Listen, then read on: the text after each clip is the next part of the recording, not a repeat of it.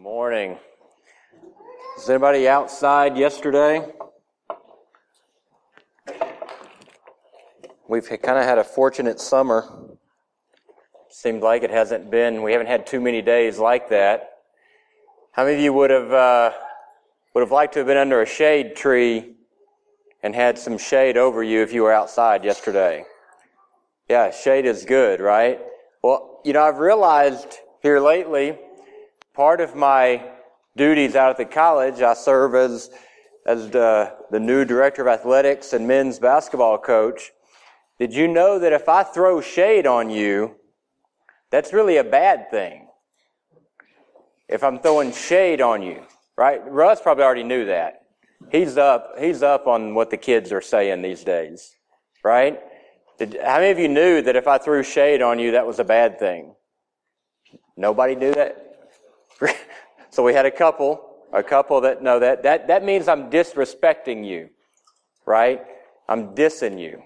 I'm not showing you love if, if I'm throwing shade on you. Kind of like if something's stupid, then it's good. Right? Because I thought that stupid was not good. But apparently stupid is good if it's used in a certain context. Have you, have you noticed things like that? Are there, are there slang or words that we use today that are very different, maybe from what we thought that they meant? And we say it and we're completely out of touch. I ran across a couple of other things here that I thought was interesting. The word nice actually used to mean silly, foolish, and simple. If you called someone nice. Silly, foolish, and simple. So maybe when people say that you're nice, they're really not giving you a comp. You thought they were complimenting you. Silly, meanwhile, actually meant, uh, in its earliest form, it referred to things worthy or blessed. And then it kind of started to become meaning vulnerable, weak, and now the silly that it is today. Awful. Awful really used to mean something worthy of awe to be in complete awe of something. When today, when you use the word awful, is that how we refer to it as? No. And so, a couple of things that I, I really, uh, over this past week, in preparing for, for this week, some of those thoughts were coming in and brought those different terms to mind. But there's something that was really on my, on my heart and mind this week, just kind of struggling through that I'll be honest with you, I really don't want to share about. I don't care to open this conversation. But I feel like to be obedient before we dive into our actual passage that I want us to get in today, um, that I think for me to be obedient, then, then I need to. You know, yesterday, downtown, Anybody go downtown? Yeah. We, uh, we had an event here, and, and, and thankfully, I think it was very uneventful, which I think was good. But we had, we had some of our own. I had friends that, that work either as firefighters or in the police department that were called to be on the ready. Because we've seen in our national news some of these events, some of these, some of these groups that are, um, that are holding and hosting these rallies to, eh, under the guise of supporting a particular way of life or supporting a certain statue or a flag or a banner are really using a lot of that as a guise for a lot of hate speech. Okay, for, for a lot of just out and out racism. You know, when, whenever you're calling the Ku Klux Klan to, to come in and to be a part of your event, it's really hard to justify that you're really just trying to protect your Southern heritage, isn't it? Isn't that hard to defend that statement? And so some of my friends were called upon to come and, and to defend and to be ready uh, to protect if there were some. And so I think it was Friday night, I sent a text to many of those just saying, Hey, I'm praying for you tomorrow. Praying that all goes well. And it did. And so it, it, but it just got me to thinking throughout the week and thinking about that is where are we as believers in that? How educated as believers are we in this whole culture that we're involved with? We need to be very careful, especially as Southern believers that do have a Southern heritage. That there are things, there are banners, there are symbols, there are words that meant one thing many, many, many years ago that mean something very different to certain groups of people today. And for us to be ignorant of that fact and to try to just say that, well, it's just a Southern tradition. That's not what I mean by it. That's all well and good, and I believe that that is very much true. But if there is a huge group of people and if there is a nation that there is something so hatred and there is something so offensive tied to that very same thing, we need to be very careful as believers where we stand with that. Now, scripture speaks all throughout that as believers, there are going to be times, there are going to be words, there are going to be things that we do and say that will be offensive to the world. The cross is offensive. And frankly, I don't care who I offend with the cross.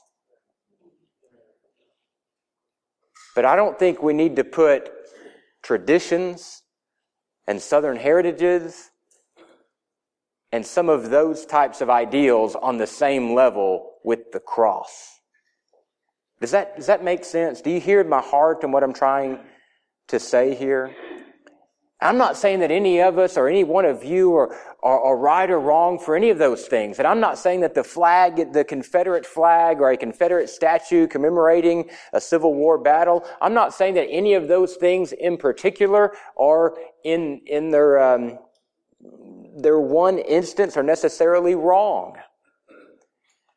But if, if your support in some of those just things and traditions links you to a certain group that then causes another person to stumble and may not come to Christ because of where they see you aligned with, at that point, it's an issue, isn't it? At that point, doesn't it become a stumbling block? In 1 Corinthians, turn to chapter 8 with me. 1 Corinthians chapter 8.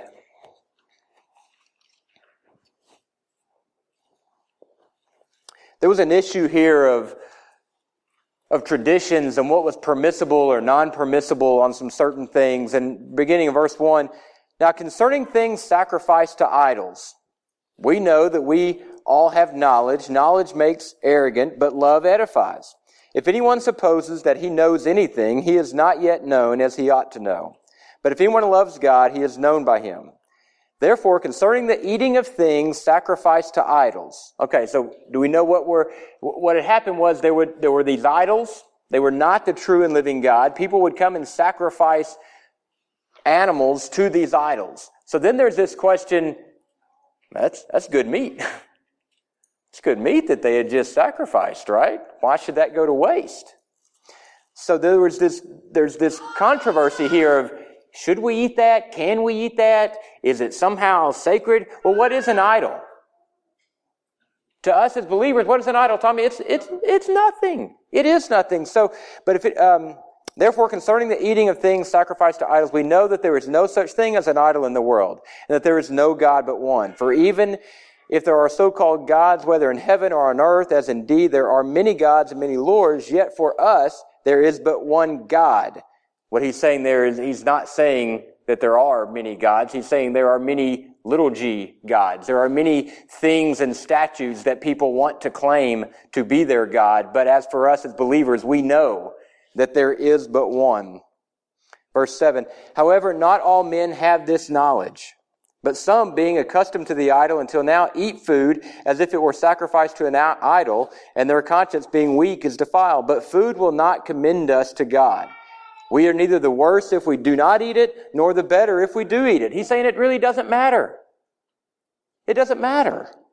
But take care that this liberty of yours does not somehow become a stumbling block to the weak. For if someone sees you who have knowledge, dining in an idol's temple, will not his conscience, if he's weak, be strengthened to eat things sacrificed to idols? For through your knowledge, he who is weak is ruined, the brother for whose sake Christ died. And so by sinning against the brethren and wounding their conscience, even if it's weak, you sin against Christ. Therefore, if food causes my brother to stumble, I will never eat meat again, so that I will not cause my brother to stumble. And I think that that's a long passage there, but, but the point of it is the issue of the meat was not the issue, was it? He's saying we would be okay, we would be right, it would be permissible for us to eat this meat because there is no idol, there is no God. It was, it matters not. However, if me eating that, if me taking part in that, in that practice, in that tradition, if it causes another to stumble, if it causes offense to another, if in any way, shape, form, or fashion it links me to a group that is not Christ honoring and is not lifting up the name of Christ, we should avoid that. Does that make sense? Do you hear what I'm? And please know that I am not in any way, you know, saying that that we, you know, we need to stand that we have all done terrible things because we're Southerners and we owe all of this to a group of people. That's not my point at all. But when you look around at certain groups that are using certain traditions and symbols and certain points of Southern heritage to be this rallying cry for something that is not Christ honoring, for something that is not who we stand for as a body, as believers, and does not lift up and glorify Him, we need to be very careful in how we align ourselves. And so that, that was just something this week that I have, and like I said, I really didn't care to, to share that. That's not an issue I wanted to dive off into for sure. Um, but I just couldn't get it off my heart and mind, so I've done my part. Now you do what you will with it. Okay? Okay, now let's talk about what we're really here to talk about. Uh, we're going to stay in Hebrews. Go back to Hebrews chapter 11. You know, a couple weeks ago we saw in chapter 12 that we should run with endurance because of the, uh, because of the faith that we see in chapter 11. Then last week we examined the definition of faith that was given, uh, given to us in the first verse of chapter 11. And remember, we saw that faith is a practical thing. Faith is not a supernatural feeling. Faith is not just this thing that makes the hair on the back of our neck stand up and gives us chill bumps when a cool song comes on. That's not what faith is. Faith is a practical thing that God has given us. And remember, the very definition says it is substance and it is proof. It is not an eerie, in the air feeling. It is a real, is a real thing with substance and, substance and proof. Faith allows us to see what others cannot. This week we're going to see that faith enables us to do what others cannot do. Just as faith allows us to see what others cannot see, this morning, we're going to see that faith also allows us to do what others cannot do. So let's look in chapter 11. We'll start in verse 1. Now, faith is the assurance of things hoped for, the conviction of things not seen. For by it the men of old gained approval. For by it the men of old gained approval. Let's camp there for just a minute before we move on and as we move on, we see many of these men of old that he tells us about. But for by what did the men of old gain approval? For by it, what's the it referring to?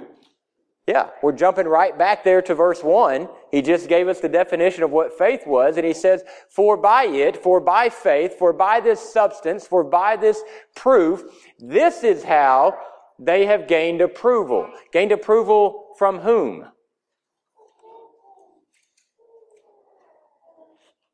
God. This is how they pleased God. So as you read through chapter 11, what do you see is the recurring theme through chapter 11 as you glance through there? Yeah. How many different people do we see? Several, right? How many? It doesn't, the emphasis is not on their actions or on their deeds, but it's on their what? It's on their faith. And we know that faith is what? Is it anything that you do? No. Faith is the substance and the proof of who God is. So again, we come back to even in this chapter 11 where it seems like we're, we're laundry listing here all of these wonderful men of old, even in that, it's pointing all of the glory back to who? Back to God.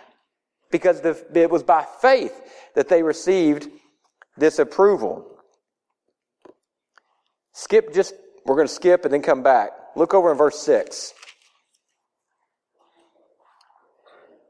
Without faith, it is impossible to please him. For he who comes to God must believe that he is and that he is a rewarder of those who seek him.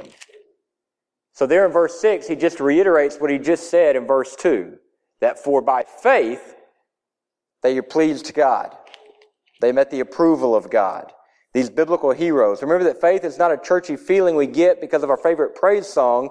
It's the substance and proof that he is who he says he is. It's never about us, but it's always about him. Why is it then, when we think about our own Christian life and we think about that of others, we spend more time thinking about either how we feel, if we were emotional during worship that day or not, or what we've done. The checklist of how many good deeds, how many tasks have we done, how many, how much money have we given, how many times have we mowed the churchyard this year versus how many times they've mowed the churchyard this year. Does that have anything to do with where we are and whether we're pleasing God? I mean, here in this passage, it really breaks stuff down, even for simple minded people like me. It gives us a very clear definition of what faith is. And then it says, it's by this that you please God. Do we want to be pleasing to God? I mean, isn't that what it's about? And if that's not what it's about, what are we doing? And he gives us a pretty, pretty clear definition here of what it's about and what we're, what we should be looking for, and what we should be doing. For by it the men of old gained approval. Verse 3. By faith we understand the worlds were prepared by the word of God, so that what is seen was not made out of things which are visible. Again, you know, back when we talked about our, our definition, and we said that as believers, we have faith when we can see what others cannot see. Here in chapter 11, when he starts to give a, a list here of all of the people and all of those uh, men of old, as he calls them, that are to be the examples of faith, what does he start with? He doesn't even start with a person. He starts with what? Creation.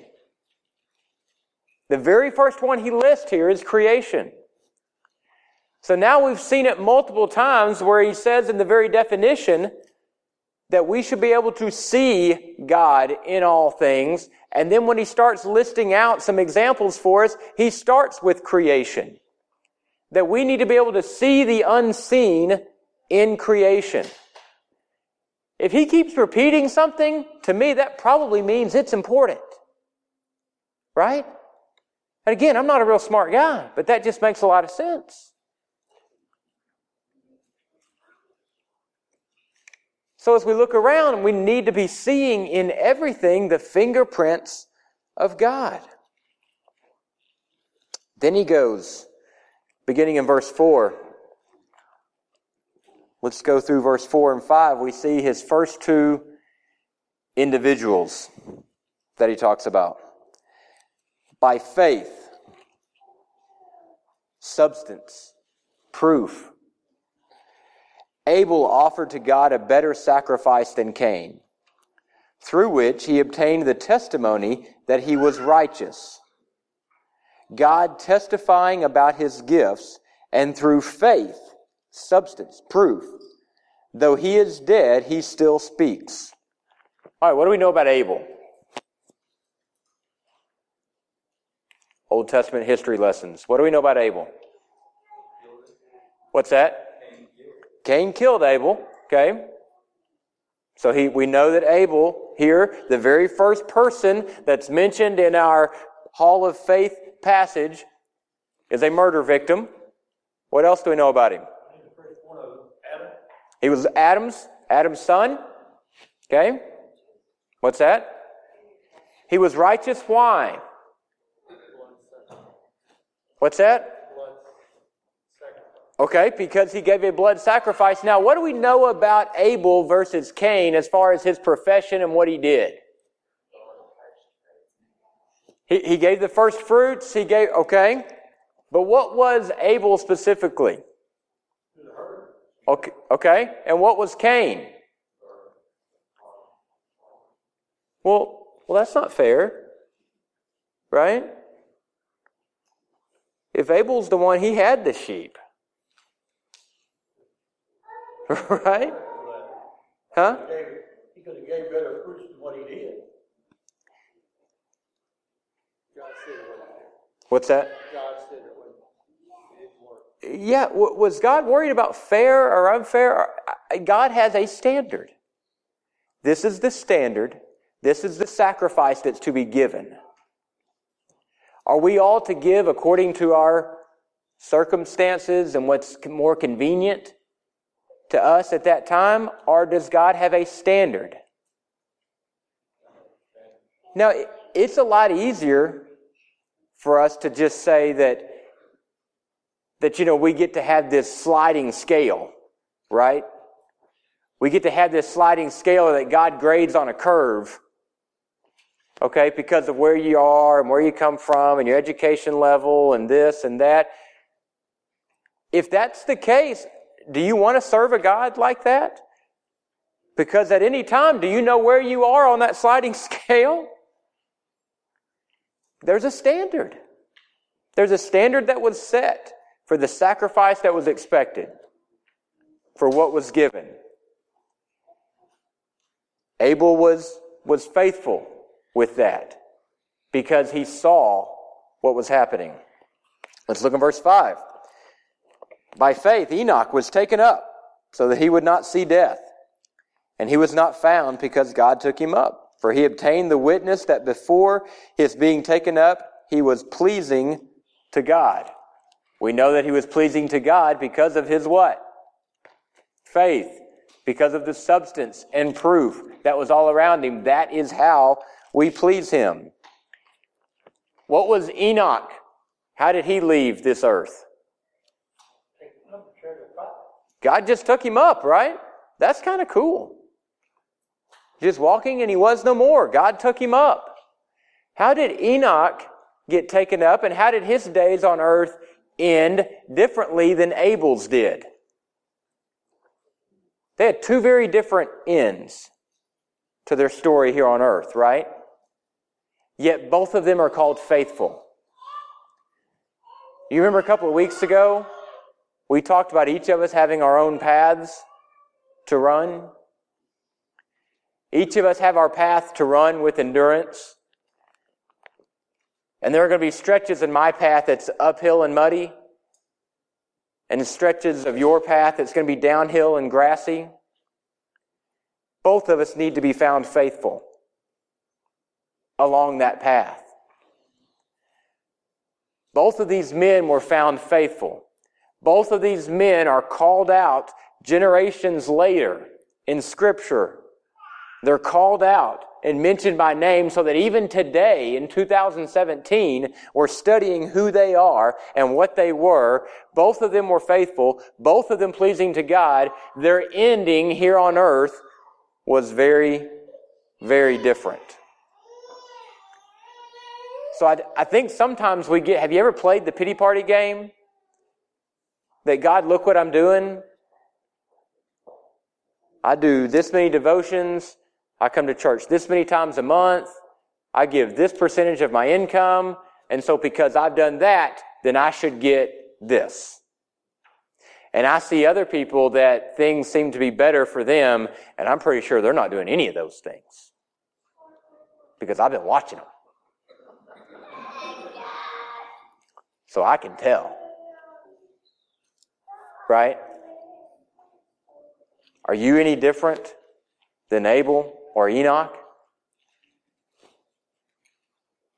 If these men that God decided he wanted to call out by name in his word met two very different ends, should we expect to all have the same path?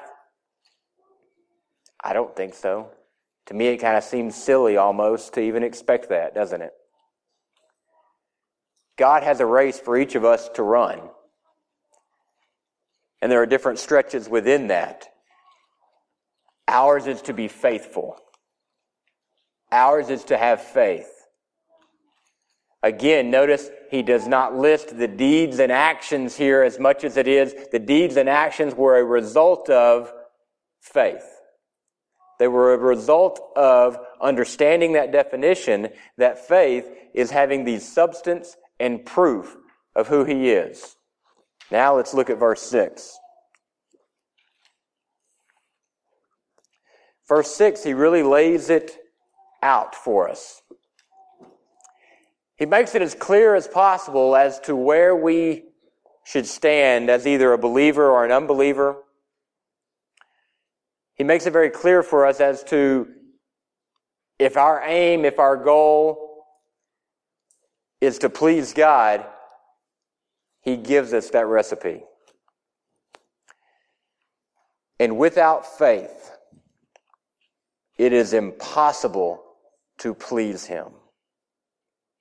Let's stop there. Without faith, it is impossible. Not very difficult. Not you're going to struggle. It is impossible to please Him without faith. Doesn't ask about what percentage of your income you're giving, does it?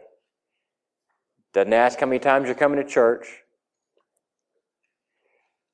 Doesn't ask what positions you hold in the body. Doesn't ask how many committees you serve on, how many charities you give to. By faith, it is impossible to please God. Do you want to please God? I mean, the, I mean, the churchy answer is yes, right? I mean, that's what everybody's supposed to nod. Because if you don't, people will look around and then they'll be talking about you. They'll be one of the ones that we're talking about. Well, John didn't. I saw. Jason asked if you wanted to please God, and John did not nod.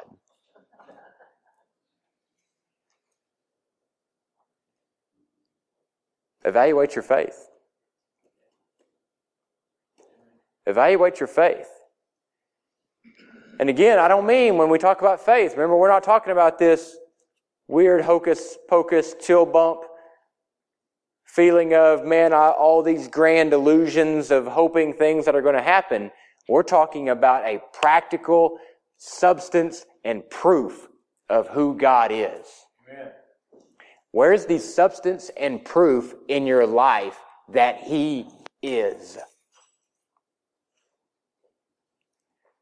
When you examine your life, and maybe more importantly, when others look at your life, is there substance and proof that He is? That He is existent in your life? That He is real? When you look around, do you only see the fingerprints of God in everything that's around?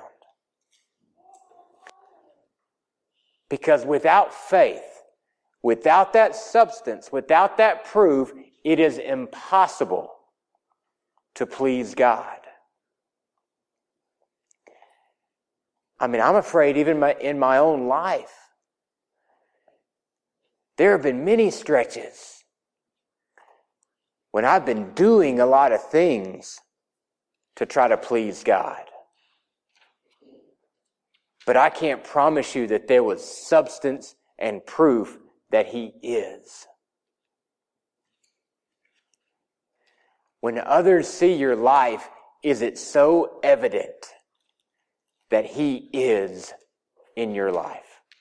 That he is working in your life? That he is your life? Is there that substance, that proof?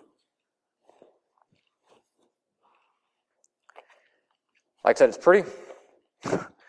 he laid it out as clear as he could for us. Without that, it is impossible to please him. Might that describe why we're so frustrated oftentimes? Might that describe why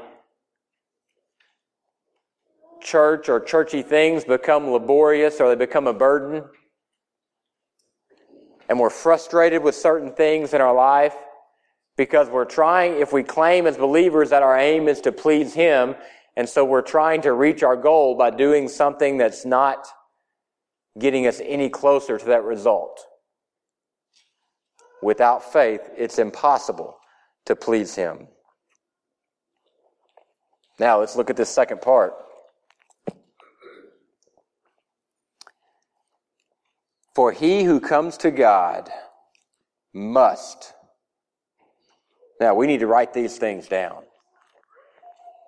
I mean, if we are people that desire to be a people of God and desire to come to Him, again, He is breaking it down for us. If there was one, there would be a whiteboard when He was writing this. Okay? He would be laying this out on the whiteboard for us. He's breaking it out in such simple terms. For he who comes to God must, A, believe that he is. I love that statement. I love that. Believe that he is.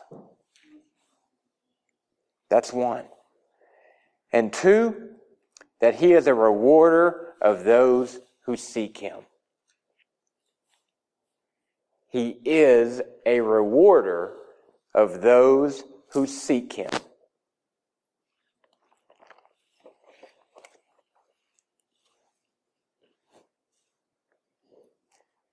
These are two points we need to understand. We need to have such a grasp of that they are just, they become who we are because they are ingrained in us.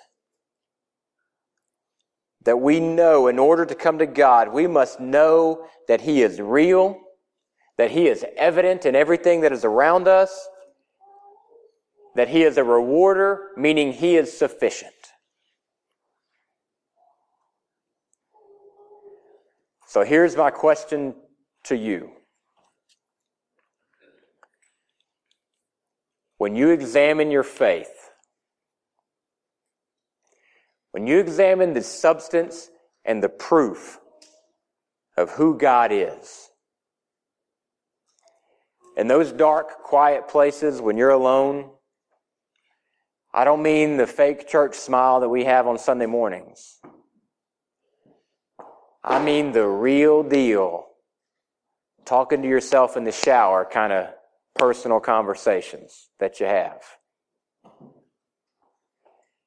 Can you say, do you know that A, He is, and two, He is always enough?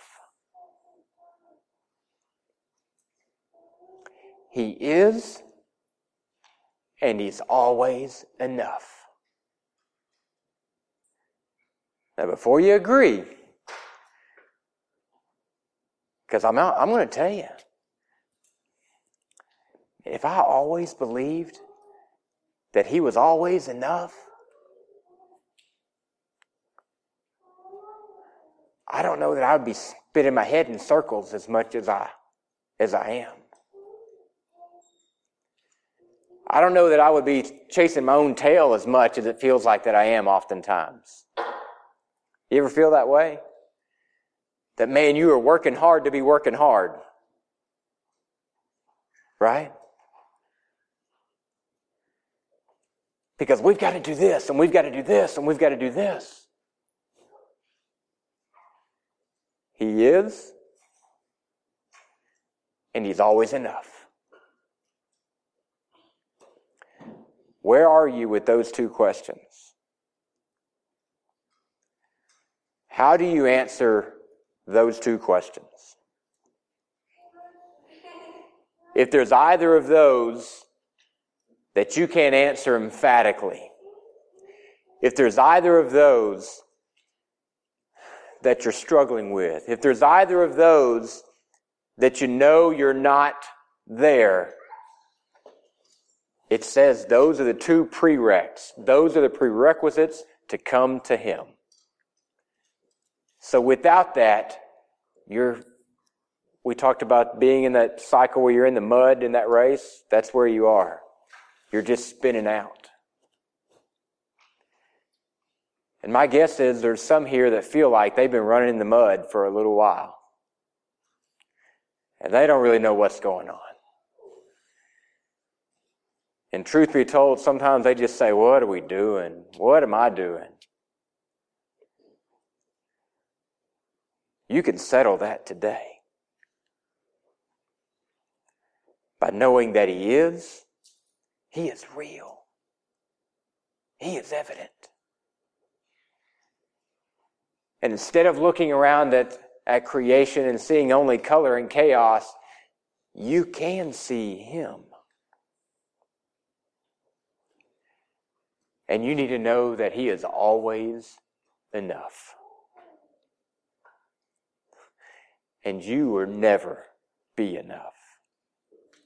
And you can never do enough. So here in just a moment, we're about, we're about to pray. Our praise team's going to come. They're going to lead us in a last song of worship. But I want to open up an opportunity to you. This altar will be open. There will be someone available if you want to visit with them. But you need to know how you answer those questions. Do you know that He is? Is all you see the fingerprints of God around you? And do you know that He's enough? Let's pray.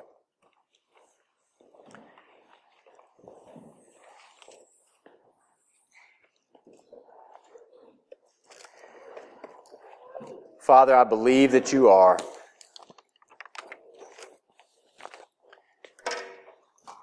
Lord, I love the statement that you make in your scripture. Father, I love that phrase. He is. I love that we serve a God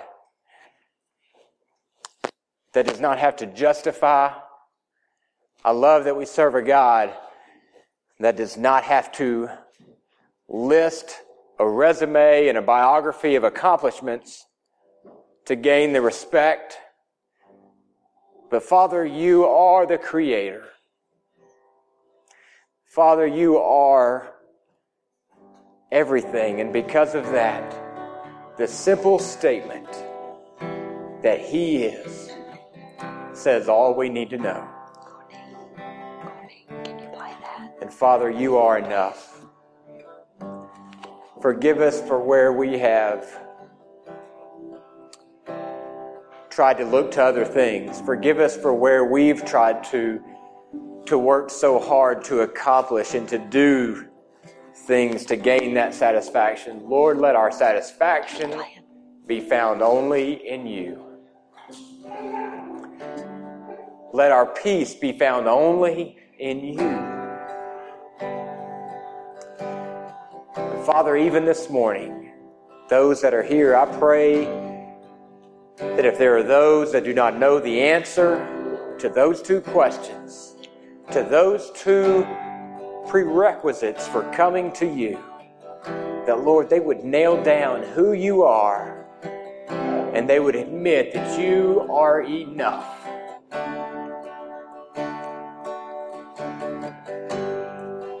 We pray this in the name of your Son, Jesus.